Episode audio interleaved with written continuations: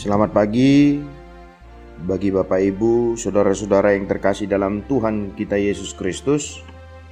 Sebelum kita beraktivitas di pagi hari ini, marilah kita untuk mendengar firman Tuhan yang tertulis di dalam kitab Daniel pasal yang ke-12 ayat yang ketiga dan orang-orang bijaksana akan bercahaya seperti cahaya cakrawala dan yang telah menuntun banyak orang kepada kebenaran seperti bintang-bintang tetap untuk selama-lamanya. Judul perenungan kita bijaksana dan berhikmat. Nas ini dari satu segi sederhana bisa dikatakan jadilah orang bijaksana karena itulah masa depan menurut Allah. Perikop ini mendorong pembaca untuk tetap menempuh jalan hikmat dan kebenaran, sekalipun dihina atau dibunuh, karena kehinaan sekarang akan diganti dengan kemuliaan ketika kerajaan Allah terwujud. Kebangkitan muncul sebagai jawaban terhadap pernyataan tentang janji Allah. Tulisan kitab Daniel menekankan bahwa dunia ini rusak dan hanya campur tangan Allah yang akan memulihkan dengan pendirinya kerajaan Allah. Termasuk orang-orang bijaksana yang menuntun sesama kepada kebenaran dan setia sampai mati. Harapan itulah mendorong kita untuk menempuh jalan hikmat dan kebenaran. Bagaimana caranya?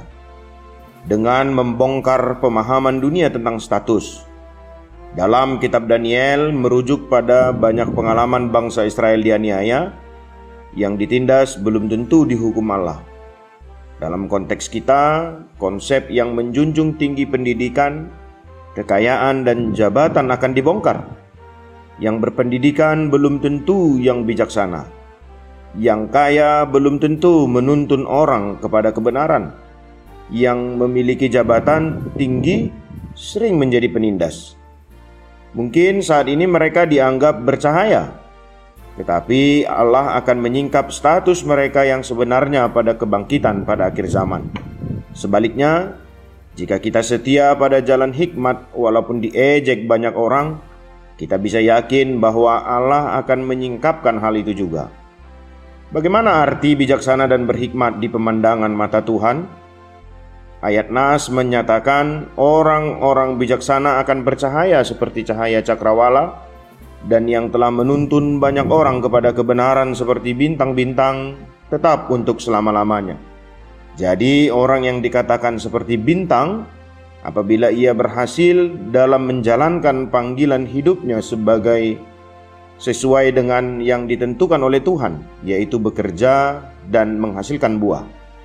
Karena itu, Rasul Paulus juga menasihati, lakukanlah segala sesuatu dengan tidak bersungut-sungut dan berbantah-bantahan supaya kamu tidak beraib dan tidak bernoda sebagai anak-anak Allah yang tidak bercela di tengah-tengah angkatan yang bengkok hatinya dan yang sesat sehingga kamu bercahaya antara mereka seperti bintang-bintang dunia.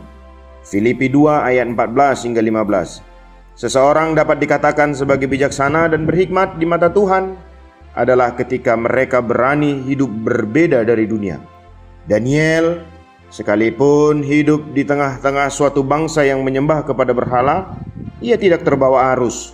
Ia tetap mampu menjaga hidupnya berkenan kepada Tuhan sehingga kehidupan Daniel pun menjadi berkat bagi banyak orang. Rasul Paulus tampil sebagai bintang di mata Tuhan karena punya komitmen. Jika aku harus hidup di dunia ini, itu berarti bagiku bekerja memberi buah. Filipi 1 ayat 22 dan ia pun mampu menyelesaikan panggilan hidupnya sampai garis akhir. Kembalilah kepada firman Allah, Tuhan memberkati.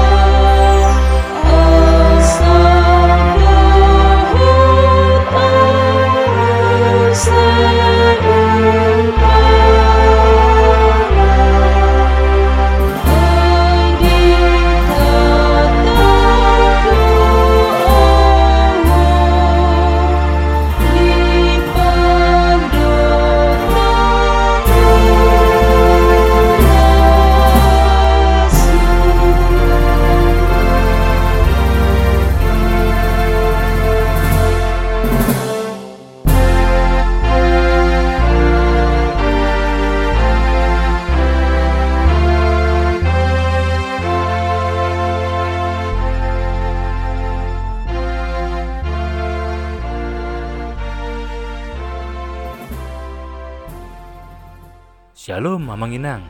Terima kasih sudah mengawali hari dengan mendengarkan renungan hari ini.